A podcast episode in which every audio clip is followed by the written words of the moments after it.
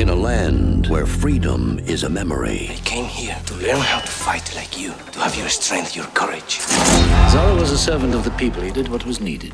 And Now he's needed again. And justice is outlawed. That's the man who killed my brother. Kill him! The just must become outlaws. Do you know how to use that thing? Yes. The pointy end goes into the other man. This is going to take a lot of work. One, five, three. Now, between the woman who rules his heart Don't pretend she means nothing to you. But she does. and the enemy who claims his soul I would murder a hundred innocent men if it meant killing you. lies the battle Montero has some plans for California. The time has come to claim what always should have been ours. for the destiny of a nation. Tomorrow we fight in earnest. We will both tempt our fates. It's only one man. It isn't just one man, damn it. It's Zorro. Justice leaves its mark. You know Zorro. He could be anywhere. Did you miss me? Shallow people, and welcome to our 222nd episode of Happiness in Darkness, the superhero movie podcast. We discuss superhero movies from Marvel, DC, Dark Horse Image, and more. Naturally, there will be spoilers, folks, so you have been warned. I am one of your hosts, DJ Nik, and as always, joining me is my podcasting partner in crime and swashbuckling hero, though he's not Spanish, Mr. Keith Bliss. Hey, Keith, how are you today? I am doing very well. I mean, I am Italian, so I, I kind of skirt that a little bit. I, there's probably some swashbuckling in my family somewhere. Spoilers for what we're talking about. Uh, otherwise, I can't complain. It's like nine degrees out. I should be snowing, but I live at the beach, so I don't get any. So it is what it is. I'm just freezing my tacos off. well, uh, great to know indeed. And of course, as of this uh, recording, we are literally uh, six days to go before Christmas. So I guess everybody's going to be rushing doing their Christmas shopping and what have you, and and all the craziness that ensues. But today is not going to be a Christmas movie, folks, because today we are discussing The Mask of Zorro from '98. This was directed by Martin Campbell. The story was by Ted Elliott, Terry Rossio, and Randall Jahnson, who you might those names you might recognize because they were also in our previous movie, The Lone Ranger. While the screenplay was by Ted Elliott, Terry Rossio, and John Eskow. While the score was by the wonderful James Horner. And an estimate to put in today's money, adjusted for inflation, this movie cost $179 million to make and made $470 million the box office. So, uh, Keith, when it comes to general impressions on this one, what did you make of The Mask of Zorro? I, I enjoyed it a lot. I mean, other than one or two questionable uh, casting decisions, like I, um, I will say that all, you know, overall the story was fun. It could have been, I would say, maybe 15 to 20 minutes shorter. They had a, a little bit of fluff to it that was fine, whatever. They had to just murder everybody at the end. Um, but spoilers, sorry. It, it was a fun watch. I actually, I just literally finished watching it about 15, 20 minutes before we did this podcast, just because I wanted to keep it fresh in my brain. I've watched this numerous times. It's entertaining to watch every single time. It ages shockingly very well. I, you know, we see some of these movies, and I won't mention The Lone Ranger ever, but there's other movies that we have watched that you're like, who thought this was a good idea, or this joke doesn't hold up, or whatever they're doing hasn't held up. But considering when this movie came out and how much money it made, which is insane, they never made a sequel. Um, I it's a fun to watch. I enjoy the cast. You have Catherine, Catherine Zeta-Jones. There you go. Um, and that other guy with the, the weird accent. Uh, he, the two of them have very good chemistry together. You know, he, everybody, the current generation of kids knows Antonio Banderas as Puss in Boots. He's that swashbuckling cat. Like we grew up, he's an action hero that transitioned into other avenues. Same thing with Catherine Zeta Jones. People just know her from like one or two random movies or the commercials. We grew up, she was, you know, people, you know, stuff of legend in terms of her beauty.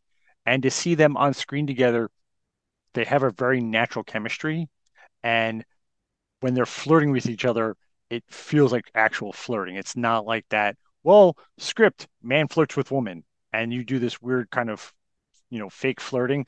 They kind of oozed that, you know, sex appeal with each other. So you see them on screen and they kind of have this sword fight and they're fighting and kissing. You're like, yeah, that's and I'm using air quotes, believable in terms of the context of this story.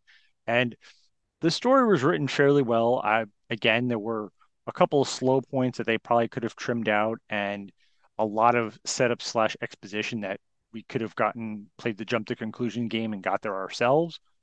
But for what it was and when it came out, how much money it made, this came out in 98. It was a two and a half hour long movie, which at the time was still relatively new. And there were not as many movies at the time. Only time you ever saw something like that was like Titanic or some other crazy blockbuster movie. So this was definitely ahead of its game. Now you look at, you know, Endgame and all the Marvel movies and you're like, hey, look at that little two and a half hour movie. We knocked that out in yada yada yada movie. And you're like, all right. So I liked it. Could it have been better? Sure. Could have been worse? Yes, 100%. It could have been The Lone Ranger. So I, I think by and large, it was a great movie. I will say this: um, there was actually a sequel which came out in 2005, which was The Legend of Zorro. Doesn't which, count. I see that you feel the same way I do about that sequel. Um, but yeah, that, that came out in 2005, of course, and brought back both uh, Antonio Banderas and uh, Catherine Zeta-Jones, of course. But uh, and it did decently at the box office, but they, we didn't get any more after that. The project that they were working on following that, and I hope someday it will come to light, is a crossover between Zorro and Django Unchained by Quentin, from Quentin Tarantino because Quentin himself manifested interest on wanting to have Django meet Zorro and them to go on some wild, crazy adventure. And I can totally see Tarantino pulling that off. And I hope that is that is still, you know, in the back of their minds. I mean, granted, at this point, Jamie Foxx is not doing particularly well health wise, and definitely we're we're hoping and you know praying and what have you, crossing our fingers that he will you know, make a speedy recovery because he's a fantastic actor and from what I've heard, a great guy. So hoping he'll be he'll be healthy and be able to go back to acting. But that would be really cool if they ever did it. I mean, that the last talks about that were in 2019 about a possible Zorro Django crossover as the third movie. And as cheesy as it can possibly sound, I would pay to see that just to see what the heck Quentin could come up with with bringing these two characters together. Because after, as I mentioned, Legend of Zorro, we got we didn't get any more of these. And just like the Lone Ranger, this was uh, like when I watched this, I kind of felt, you know, after so many years, I could tell it felt like they're trying to establish a franchise just like they did with uh, with Pirates of the Caribbean, and just like they, they tried to do with Lone Ranger. No surprise, the writers are pretty much are the same ones. Two of them are the same that we got on the Lone Ranger and on Pirates of the Caribbean. So there is that feeling there. And I think just like Lone Ranger, the cinematography is fabulous in this. It works really, really well. Uh, I think the score is wonderful. It's James Horner, so you know you're going to get a good score. Martin Campbell does a good job directing this, and you have some fantastic actors. But unlike the Lone Ranger, they work here, and the, the, everything. The story is very compelling. I thoroughly enjoyed it. I was actually big, well, semi-big as a Zorro fan growing up because I watched the TV show, you know, which was airing way back when.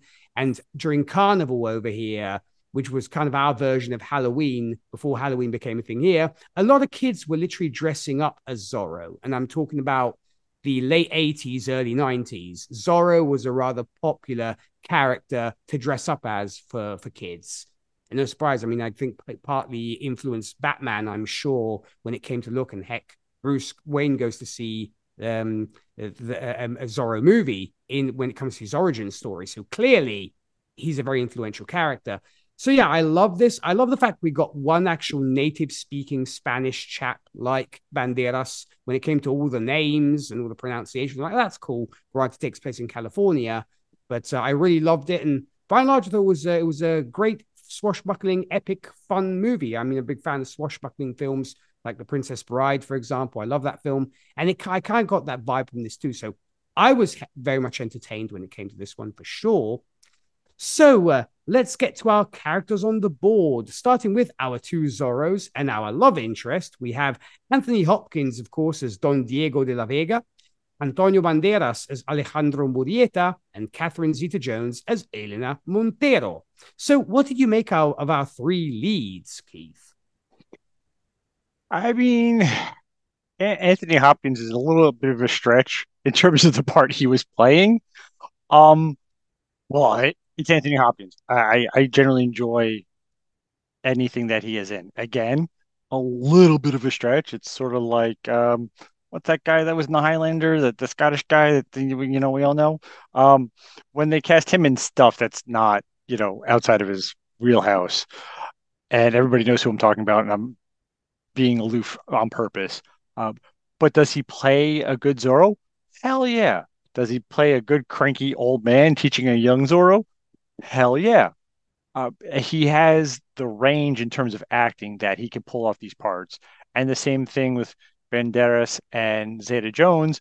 They played their parts perfectly. I, I will say the one thing that kind of irks me is the fact that Catherine Zeta Jones's character didn't speak Spanish. She's walking through the marketplace and her nanny um, was talking to her and she couldn't understand it. And she had to get somebody to translate it into English because they're from Spain and speak fluent English. Anybody? No. Okay, exactly. So that was kind of like if I have to nitpick, that would be the one thing I'm I would have to be nitpicky about is the fact that you know she didn't speak any Spanish and she's coming from Spain, so she should at least kind of sort of understand the native dialect because again, Spain's lang dialect and Mexican dialect not the same. I'm not going to be the generic white guy saying like, "Oh, they all speak the same language." No, I'm not an asshole. Um, but the fact is that you know you would. I even understood what Nana was saying, and I don't speak any. I speak very poor Spanish, so it just that was kind of my one little gripe with the whole situation. But again, when they're all on screen together, the three of them, they're interacting, especially when she finally comes to terms with Darth Vader being her father. I mean, Zorro being her father. It's fine. And there's, you know, you see the the shock in her face. You can actually see her putting the pieces together because she, you know, as the movie progresses, little things start to chink in his armor, kind of show where she's questioning things like, "Oh, I this smells familiar," or "This looks familiar." Why why is your face familiar? She's starting to kind of remember things from when she was three months old. Fine, whatever.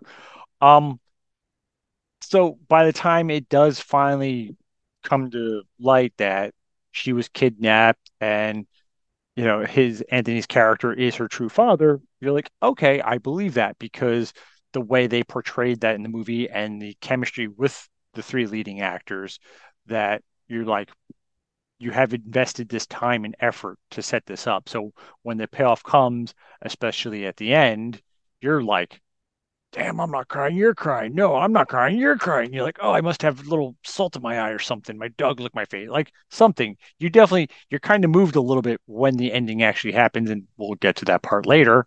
So I, I will say that for when this movie was made, I don't think they could have had a better cast if they tried. I, I totally agree. I do have that kind of regret, if you will, and I'm sure we'll probably talk about it afterwards when we get to, uh, you know, closing thoughts on the movie. Is that uh, Diego did not get to see his daughter marry Alejandro because obviously you know he dies you know before mm-hmm. that happens and before and he doesn't even get to have the the opportunity to become a grandfather or to enjoy nope.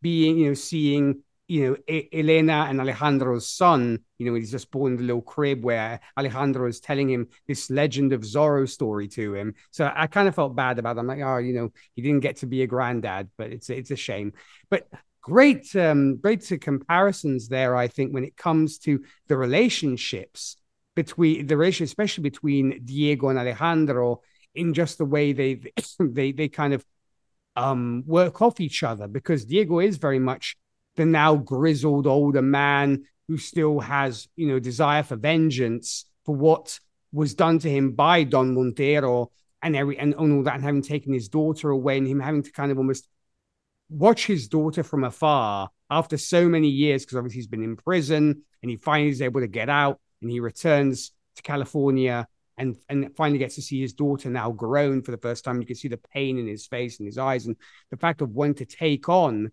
Alejandro as his ward, if you will, to, to be, be the next one to wear the, the Mask of Zorro. It's a great thing. I, I love how they work together. And obviously, the training montage you'll get between the two of them because they come from very different backgrounds. Because obviously, Diego, being a Don, had a life of privilege. He knew how to carry himself as a gentleman and what having obviously been at the game for much longer. And Alejandro, being, I guess, more of a from the street, if you will, has to kind of be taught how to conduct himself as a gentleman. Granted, it doesn't take him long to do that because when he has to pose as this nobleman, he does it easily because it's Antonio Banderas. So, of course, he has that natural charm about him. And I kind of smiled. I'm like, yeah, he's not going to find it hard to be charming. It's Antonio Banderas. He's going to be able to do it easily. And in fact, when he weasels his way into uh, into that that party there and becomes close to Don Montero, you're like, yeah, it's it's an easy job for him. I did also like the fact of both are kind of on the tail on on a uh, quest for revenge because of course Diego wants to take his revenge on Montero for, for the reasons I mentioned before, and Alejandro is out for revenge because of his brother being murdered, or rather not being murdered, his brother killed himself, but his brother's head and hand being held in jars by Captain Love is very much the fact that both of them are motivated to do something. Of course, they both want to help the people because they're all about helping the little guy. But at the same time, they both have this personal vendetta on wanting to, they, want to kind of resolve. And of course, their love for Elena for different reasons. Obviously, Diego because she's his daughter, and Alejandro because heck, he loves the woman, and who would not, who wouldn't be attracted by by Catherine Zeta-Jones at this point? She's absolutely gorgeous. I did love the fact that you can tell she's Diego's daughter because of how skilled she is at handling a sword. Even though I'm assuming obviously Montero had her do some fencing lessons, but you're like, yep, that's clearly Zorro's daughter, just the way she carries herself. And and like you said, the chemistry between uh, Alejandro and, and Elena is so palpable, especially when they have one that dance uh, at the party, and then when they're when they're you know having that I would call it almost playful uh, sword fight between the two of them. It is almost sexualized as well because you have the dance, which is a very intimate moment, and the sword fighting, which a lot of people say is almost like a dance in its own way, more of a deadly one, of course, but the moves, the the parries, and everything else, it's very a very intimate form of combat. And there, it's very much sexualized because, of course, you know, uh, Zorro's literally almost taking her clothes off by with his sword and keeps kissing her in between, which I don't know if it would fly today because some people like she was against her will, it's not fair, and so on. But um, it I love the playfulness between the two of them, and the chemistry, like you said, was was wonderful. I, I think you couldn't have had better actors, and uh, also I think the comedic moments as well. I really appreciate, like the fact that it's not that just because Alejandro has taken some lessons from Diego, he's going to be a perfect Zorro. Like for example, when he has to whistle for his horse and he tries to you know jump jump off of a building or whatever and land easily on his horse, he falls the other way because of course he still is learning.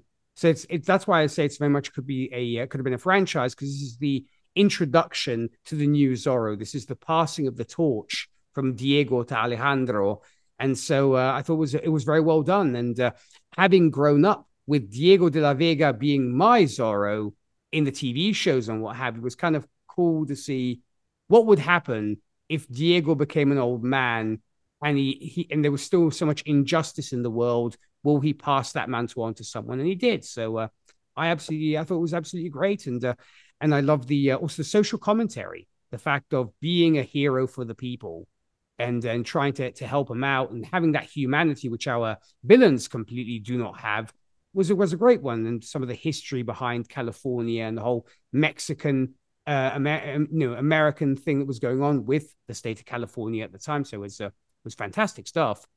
So, uh, anything you'd like to add on these characters, Keith, before we do get to our villains? No, I, I would piggyback one thing off of what you were saying about him not getting to see his granddaughter, grandson, and them marry. I did appreciate the fact that he did give the blessing. You know, he he saw what where this was going, and he's like, "I give you my blessing." And at least they while it was his dying breath, they, you know, he did pass along. It wasn't like they did this without his blessing and all his past. At least in his final moments of, he had some happiness. He went out on a, a high note, even, you know, granted he was dying from a gunshot wound. He was able to kind of pass the mantle and his family on to the next Zorro. I agree. And also, the other thing I did, I forgot to add, I forgot to mention was I love the fact that um, father and daughter are both Welsh, which I think is fantastic. Both Anthony, of course, yes. being Welsh and Catherine Zeta Jones being Welsh. I'm like, of course they could be father and daughter. They're both from the same country, yet neither of them speak Spanish. So I thought it was fantastic. You have two well two Welsh folks and a Spanish dude, and those are our characters. And you know, you mentioned the fact also before we move to our villains here about about uh, Elena not being able to speak Spanish. I did think it was weird myself because Catherine is putting on a Hispanic or Latin accent as she's talking. So mm-hmm. you'd assume having also a father like Montero, who clearly I'm sure would speak Spanish, like she would probably understand the whole thing about her nanny. But uh, I'm like, okay, fine. The only chap who actually speaks Spanish is is Antonio Banderas, and he doesn't really get to speak any except no. pronounce the names the way a Spaniard would pronounce them. That's true. I didn't think about that. He he does not speak a single line of dialogue in Spanish. No, which I thought was hilarious. But true. but still, it, it, it served the purpose, and uh, and as I said, it, very likable characters. But hey, they're they're fabulous actors, and we know what they're capable of. So it's almost it's very hard not to like them.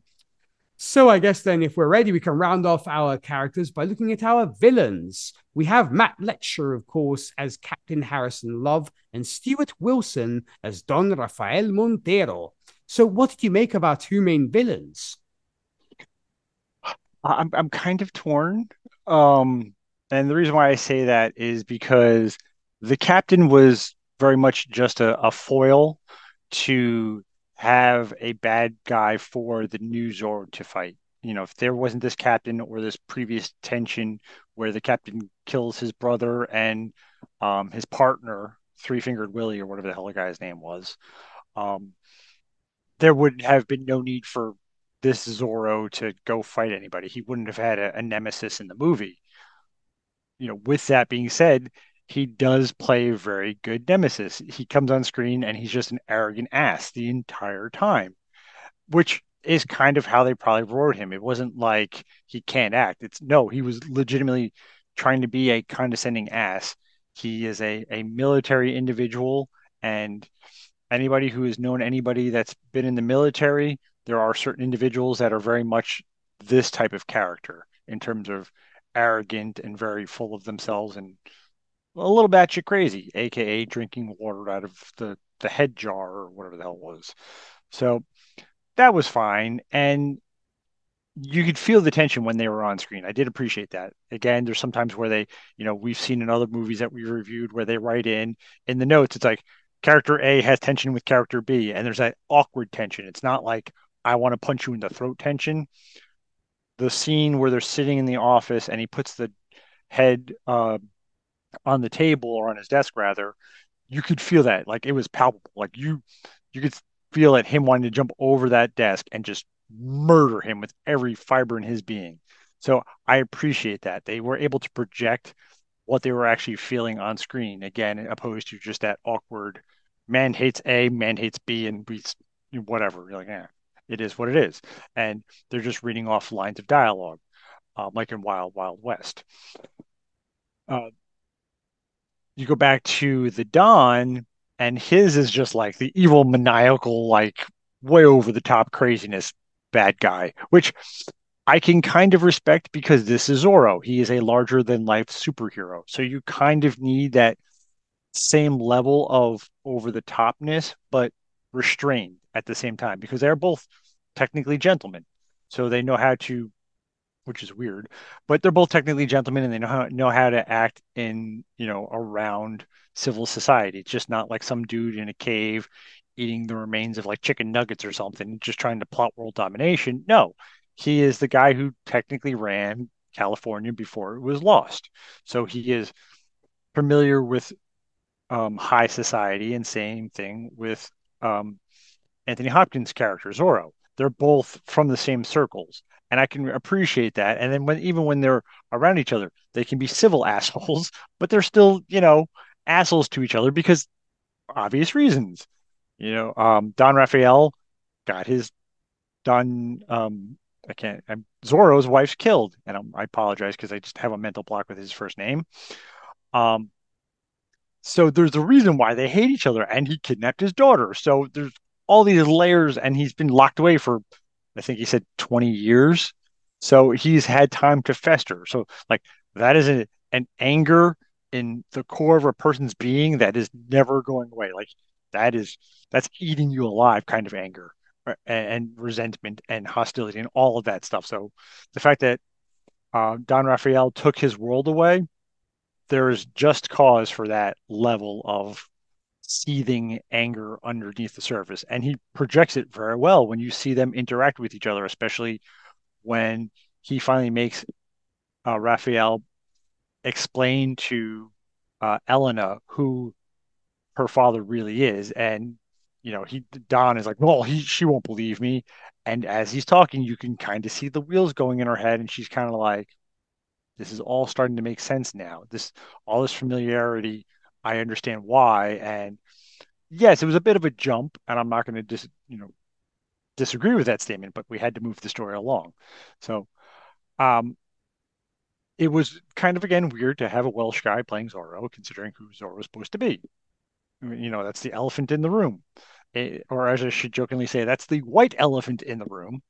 Um, but he did a good job playing a Spaniard as best as he could. And considering at his age, I think he was only 170 in this movie because Anthony Hopkins has always been old in everything he does. He's just levels of oldness. It's sort of like Sean Connery. If you see him in Bond, then you see him in literally anything else. He goes from Bond, old man, forever. So it, I think considering when this was done, it, it was played the part very well. And I don't think I would have changed any of the cast for when this movie was made. If we were to recast this now, totally different cast, same story, but different cast. I'm sure if they ever make a new Zorro, Zorro movie, will likely have um, a more maybe an all uh, Hispanic cast, possibly. I mean, granted, okay, it takes place in California, so you could actually have literally American people, you know, if you will, who are not, you know, uh, either of of a Mexican origin or of Spanish origin. But I guess seeing the, the characters in play, you would likely want to have, you know, either you know actual Spanish actors or Mexican actors because of who we have Captain Love could easily have been, you know, you could easily cast him as an American chap because he is an American, literally. Right. But, but other than that, yeah, I think if they ever did do another Zorro movie, and I think you know enough time has passed to possibly give us a new one, uh, we'll be interested to see how it gets cast. And I, you know, and I agree with you. Well, Anthony Hopkins, yes, he's always kind of been a million years old, except for if you go way back to uh, the Middle Ages when he was yeah. playing in the 1802 exactly when he was in, in A Lion in Winter. And it's amazing, it's crazy how young he looks there. I'm like, holy crap, that's Anthony Hopkins. And he literally was young at one point.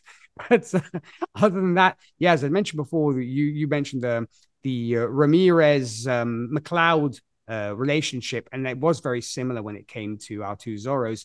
And great point there when it came to our two villains, because I think the the writing was let's give our two Zorros a villain to kind of fight when we get to our, our climax. And that's literally what happens because, of course, Alejandro ends up fighting Captain Love and uh, Diego ends up fighting Don Montero because, of course, they had to give each of our Zorros an antagonist. When it came to Captain Love, I I, I was um, I was shocked to uh, realize when I watched it this, I'm like, wait a minute, that's the dude who plays the reverse Flash in the Flash TV show. So no wonder he plays villains so well. Granted, some time had gone by, uh, has gone by since then, since he was in this movie, but it is the same dude. That is literally um, Eobard Thawne from the Flash uh-huh. TV show.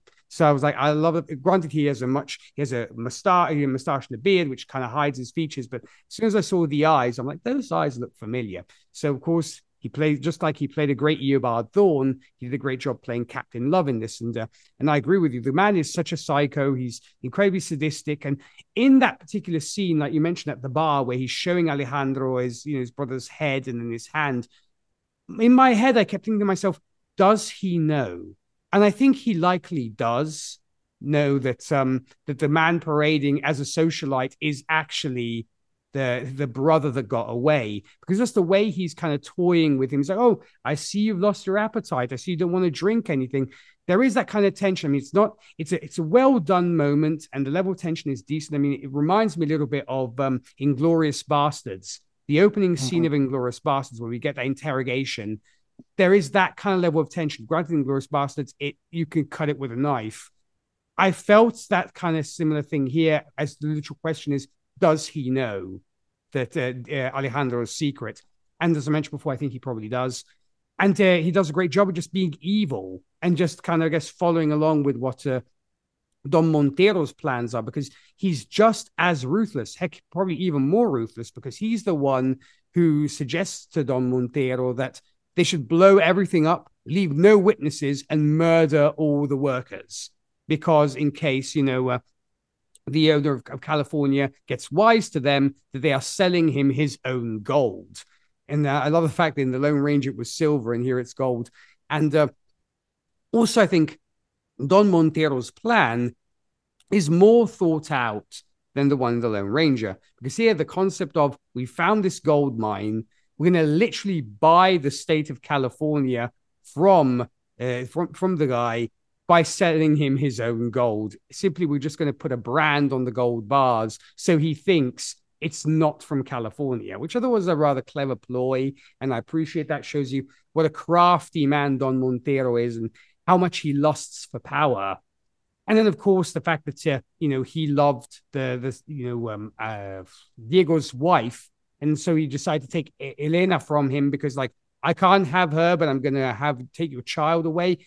That is evil 101. It shows you how bad the guy is. And of course, he gets his just desserts. And I was glad that both men did because they're just absolutely horrible, which I think speaks to the capability and talent that both Matt uh, Letscher and Stuart Wilson have in playing bad guys. Stuart Wilson, another chap who's played quite a few villains in his time. So this is not his first rodeo and does a great job of it. So I thought they were great villains to to put in opposition to our heroes. So uh, I thoroughly enjoyed them. They definitely uh, uh, chew the screen, chew and chew the scenery. So I like loved it. Very very happy with it. So, uh, anything else you would like to add on this movie, Keith, before we get to ratings? I, I will say I didn't realize he was Eobard Eobard Thawne until you had mentioned it, and once you did, it, his face popped right in my. Head. I was like, "Son of a gun, he was!"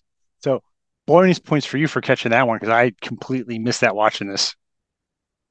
Well, thank you. Yeah, no, it was just like because I told you it was the eyes. I like yeah, I've right. seen those 100%. eyes, but I've seen those eyes before because I mentioned before he has the mustache. So it's hard to say, and and some years have gone by. But oh, yes, yeah. uh, a couple decades. yes, but that is the reverse flash, ladies and gentlemen. It is. so I guess then getting to ratings, what do you give this movie out of ten? I'm gonna have to give this one a solid eight. I, I really enjoyed it. You know, again, it had its flaws, but for the movie of its time, and I did not realize how much money it had made, which is insane and good on them. Um, I enjoyed it. I, would watch it again. I have watched it numerous times. Granted, I'm not gonna put it on my everyday watch list, but you know, if it pops on TV, I will 100% sit down, pop some popcorn, and watch the movie. I am right there with you. I'm also going to give this an eight. I thoroughly enjoyed it. It's been a long time since I'd watched this, and I'm kind of I'm so glad that this podcast afforded us the opportunity to be able to to watch it again. So, uh, and it was definitely a good watch. It was a fun watch, especially as I mentioned before, coming off of the Lone Ranger oh, and that yeah. kind of and that kind of epic adventure. And this is how you do a good epic adventure with uh, with you know with good swashbuckling action. And always having been a fan of that since the Errol Flynn days. This this was this was great. Kind of put me in the mood of going, going to watch an Errol Flynn movie, be it Robin Hood or be it Captain Blood. So uh, absolutely loved it. So it's an eight out of ten for me. So getting to recommendations, do you have anything you'd like to recommend to folks who'd like to, uh, you know, check out more about our Masked Avenger? I mean, I only had like 20 movies I could think of, and I apologize. It was only 20. I was shooting for 40, but I just time ran out. Um, that being said, I, I do, you know, I have my standard recommendations because of this type of movie. If you like this, I would actually check out the George Clooney Batman because it kind of gives me similar-ish vibes, even Val Kilmer's Batman, uh, just because of the the story is very similar. Batman's a little campier, don't get me wrong, Um, but you have, you know, the Phantom because that's another character that's very Batman archetype. Uh, the Shadow, as I always recommend when we watch these movies, but I'm going to change it up and go with some uh, Once Upon a Time in Mexico, which is a, another one of uh, our, our, lead actors' movies, which is a, a, fun watch. I'll even go say Kill Bill, Volume One and Two, and for a, a stretch watch Highlander, the first one, because of the dynamic between these two characters fantastic recommendations for sure.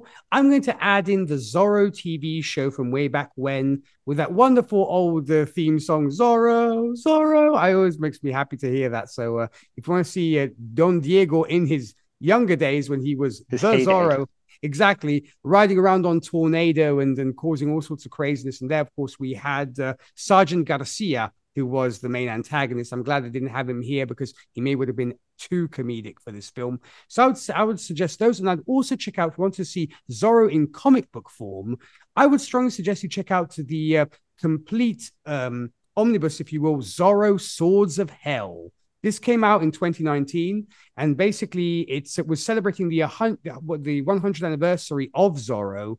And uh, basically, the story to give the premise is Los Angeles gets invaded by demonic horsemen, and Zorro is the only man who can save his home from becoming hell on earth. And you and the the authors behind this, David Avallone, who has been who've written such stuff as Twilight Zone episodes. He's written for The Shadow. He's written Bettie Page and Roy Allan Martinez, who is one of the chaps behind House of M and also the Immortal Iron Fist. So if you want to check out Zorro in comic form taking on demons in a swashbuckling crazy adventure, definitely check out uh, Zorro uh, Swords of Hell, and that literally comes as a collected edition. There were four issues of this of this comic, and you can of course now get it as a trade paperback. One of my favorite Zorro tales when it comes to the comics. So, uh, getting to feedback here, we actually have some from wonderful contributor and uh, I, I, I, should say now friend of the podcast, Aaron Case. And so, Aaron the man, writes, the myth, the legend. Exactly, the man, the myth, the legend. Well said. So, Aaron writes in, "Hello, DJ Nik and Keith. Hey, Aaron. I love the Mask of Zorro. I was ten when it came out." And knowing nothing of the character, I became enthralled with a superhero who lacked the super abilities that every other hero had. Surprise, he inspired chaps like Batman. There's something great about a hero who lacks powers and relies solely on intelligence and ability. This was also my first introduction to Antonio Banderas, and a role I still most associate him with. It blew my mind when I found out there were TV episodes from the 50s and 60s so I spent a lot of time watching everything I could. Good man. I barely remember any of it, and maybe one of these years I'll revisit some of them. Please do. Uh, Aaron continues Years later, this is still an entertaining movie. Hopkins and Banderas are great, the action is exciting, and the story is softly politically driven, but not to the point where it detracts from an action and fun it sets out to have. It's just a shame that the sequel was so bad. It seems like we all agree with you there, Aaron. Take care, Aaron. Well, thank you for that wonderful email there, and really appreciate. And so glad you enjoyed, you know, revisiting, rewatching Zorro. And as we mentioned in our recommendations, please do check out this uh, the TV show if uh, if you get the chance, and, uh, and the comics too, and of course all the great um, recommendations that Keith made. So, of course, dear listeners, if you want to be like the amazing Aaron and you want to share your thoughts on the movies we discuss here, you can do so by shooting us an email in either audio or written form to happinessindarknesshow at gmail.com. Once again, that email is happinessindarknesshow at gmail.com. You can also show your support by giving us a like on social media. We're on Facebook, where you'll find us as Happiness in Darkness, or on X, formerly known as Twitter, we're at High Darkness Pod. Finally, if you are listening to us on Spotify or Apple Podcasts, be sure to give us a rating and review, as this helps the show grow and also allow, allows to keep that algorithm stimulated and allows our little show to reach even more like minded ears like yours. Also, a big thank you to those who have done that, and a future thank you to those who will. So, Keith, when you're not here discussing great uh, heroes like Zorro, where can folks find you on the interwebs? Well, I've started becoming a professional dog walker. Um, it, it helps pay the bills. Uh, I'm looking to sell a kidney. It's slightly used. I apologize. It's got about 40,000 miles on it. Um, there's a dent. I don't want to talk about it. Uh, when I'm not doing those things, uh, you can find me on the Hour of Comics is upon us with Jason Gurin and John Seymour. I, I apologize, guys. I'm had, I apparently just had a stroke and I'm struggling with names today. Uh, we like to review comic books or anything else really kind of random, but we generally t- stick to comic book stories, characters, first appearances, story arcs, and things of that nature. We do take, take recommendations. We can be found on YouTube and Facebook and all the other fun social media platforms. I believe we're also on Spotify. So give us a listen. You know, like you said, Nik, give us a listen, stimulate the little magic algorithm of happiness so we can all make all the big dollars and cents. You know, you too can listen 1,846 times so I can make a penny. Well, definitely check out the Hour of Comics is upon us, folks, because it's very entertaining indeed, and uh, and it's always and it's tons of fun and definitely passes the time for sure. Uh, when it comes to me, you can find me in my day job hosting the radio show Whiskey and Cigarettes, where we play today's country, traditional country, and everything else in between. More about that and where to tune in can visit our website, which is whiskeyandcigarettesshow.com. Podcast wise, you can also find myself and those lovely ladies who answer the names of two of uh, Rachel Friend and Zan Sprouse on Gold Standard, the Oscars podcast. We're reviewing all the movies that won the Oscar for Best Picture in chronological order. Coming up this week, as of this recording, we'll be taking on Parasite, the very first uh, non English language film to win Best Picture. And uh, will definitely be quite a few thoughts on that one. That's, of course, directed by the legendary Bong Joon Ho. And last but certainly not least, myself and Charles Skaggs can be found on the Fandom Zone, where we review all sorts of superhero TV shows. We will be coming back next month to take on Echo, the new uh, MCU TV show. So, uh, very curious to see what that is all about. I haven't watched any of the trailers because I'm not a trailer person, so I'm going completely cold. I have some ideas on, on where it's going to go, but we'll see when that shows up. And speaking of things to come on this show next time and next year, because of course this is our last episode of 2023, we'll be taking on the 2023 James Wan film Aquaman, and the Lost Kingdom. So, Keith, anything else you'd like to add on either our next movie or I guess closing out now 2023 before we return in 2024? No, no. I mean, other than thanking everybody for having me and me sticking around. I can't believe I've been doing this a year with you. It's kind of crazy. And if you told me this a year ago we'd be doing this, I would have laughed at you. well, I think it's been fabulous, and I'm definitely looking forward to, to uh, of course, returning with you to talk about this this last of the DCEU films. So, of course, uh, folks, thank thanks so much for listening to the show and supporting us throughout the course of this year. We will, of course, be coming back next time with Aquaman: The Lost Kingdom. Until then, thank you so much for the privilege of your time. Stay super, and have a great Christmas, Hanukkah Kwanzaa, what have you. Ciao, Muppet.